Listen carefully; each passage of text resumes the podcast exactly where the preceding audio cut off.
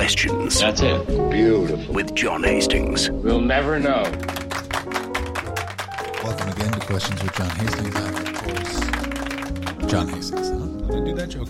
Um, I answer a question. If you'd like to send me questions, by the way, it's John Hastings podcast at gmail.com. Uh, and today's question, let's head on over to producer Paul. Or producer Paul, because I don't know who producer Paul is. Hi, Paul. Hi, John. Hi, John. Hi. Uh, today's question is Do trees have feelings? Yes, obviously they do. They have to. Now, here's the thing with trees is um, I grew up in Canada. It's a very forest area. You know what I mean? And I dig it. I, I now live in Los Angeles, which is is a lot more cacti and less trees because it's just a desert that a bunch of people found near an orange grove and went, let's build the second largest city in America here. It's like, well, there's no water and no reason to be here. Shh, shh, shh. Don't worry, it'll be stupid. Uh, what are we building out of? Things like clay that will absorb the heat? No, no, no, no. Concrete, pavement, a real industrial nightmare. Um, uh, so I do miss um, not having sort of the parks and beautiful green landscape of living in either Canada or Great Britain. But trees definitely do have feelings, and I think that they reflect.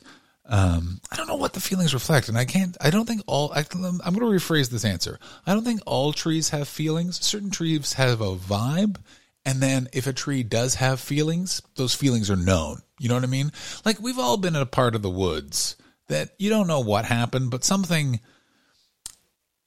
there's two there's two types of I'm heading into the woods. Either you're heading in with a picnic basket and you're going to have a great memory with your family or you're heading in with a shovel and you've dismembered your family. And there's you know when you get to that part of the woods where you're you're like, "Ooh, why is it cold here even though it's summer?" Those trees have feelings because they've seen something. And in the same way, this is a real fucking off-piste opinion.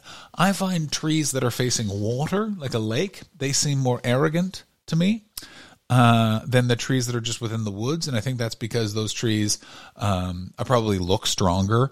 And I was uh, bullied by a lot of jocks in my youth. So I've brought that to my ornithology podcast, which you're listening to. Uh, ornithology is bird watching, I just realized, not uh, tree trimming fuck. Uh, also, I think pine trees. Pine bark is that the one? I'm, no, not pine. Birch trees. Pardon me. Birch trees. Um, birch trees. I think have a feeling. Um, they birch trees have a very papery, weird bark. And if you're ever in the woods looking to start a fire, uh, the a dead birch tree, absolutely, uh, what the doctor ordered. I um, yeah, I would say birch trees have like a very they have a they have a superiority to them uh, because their bark is like paper. Uh, but to answer your question, absolutely, uh, trees have feelings. Leaves weirdly do not, although I do consider leaves the children of trees, which is not correct. Uh, I believe seeds are the children of trees, but uh, I don't know that much about trees. I'm an ornithologist. Um, see you tomorrow.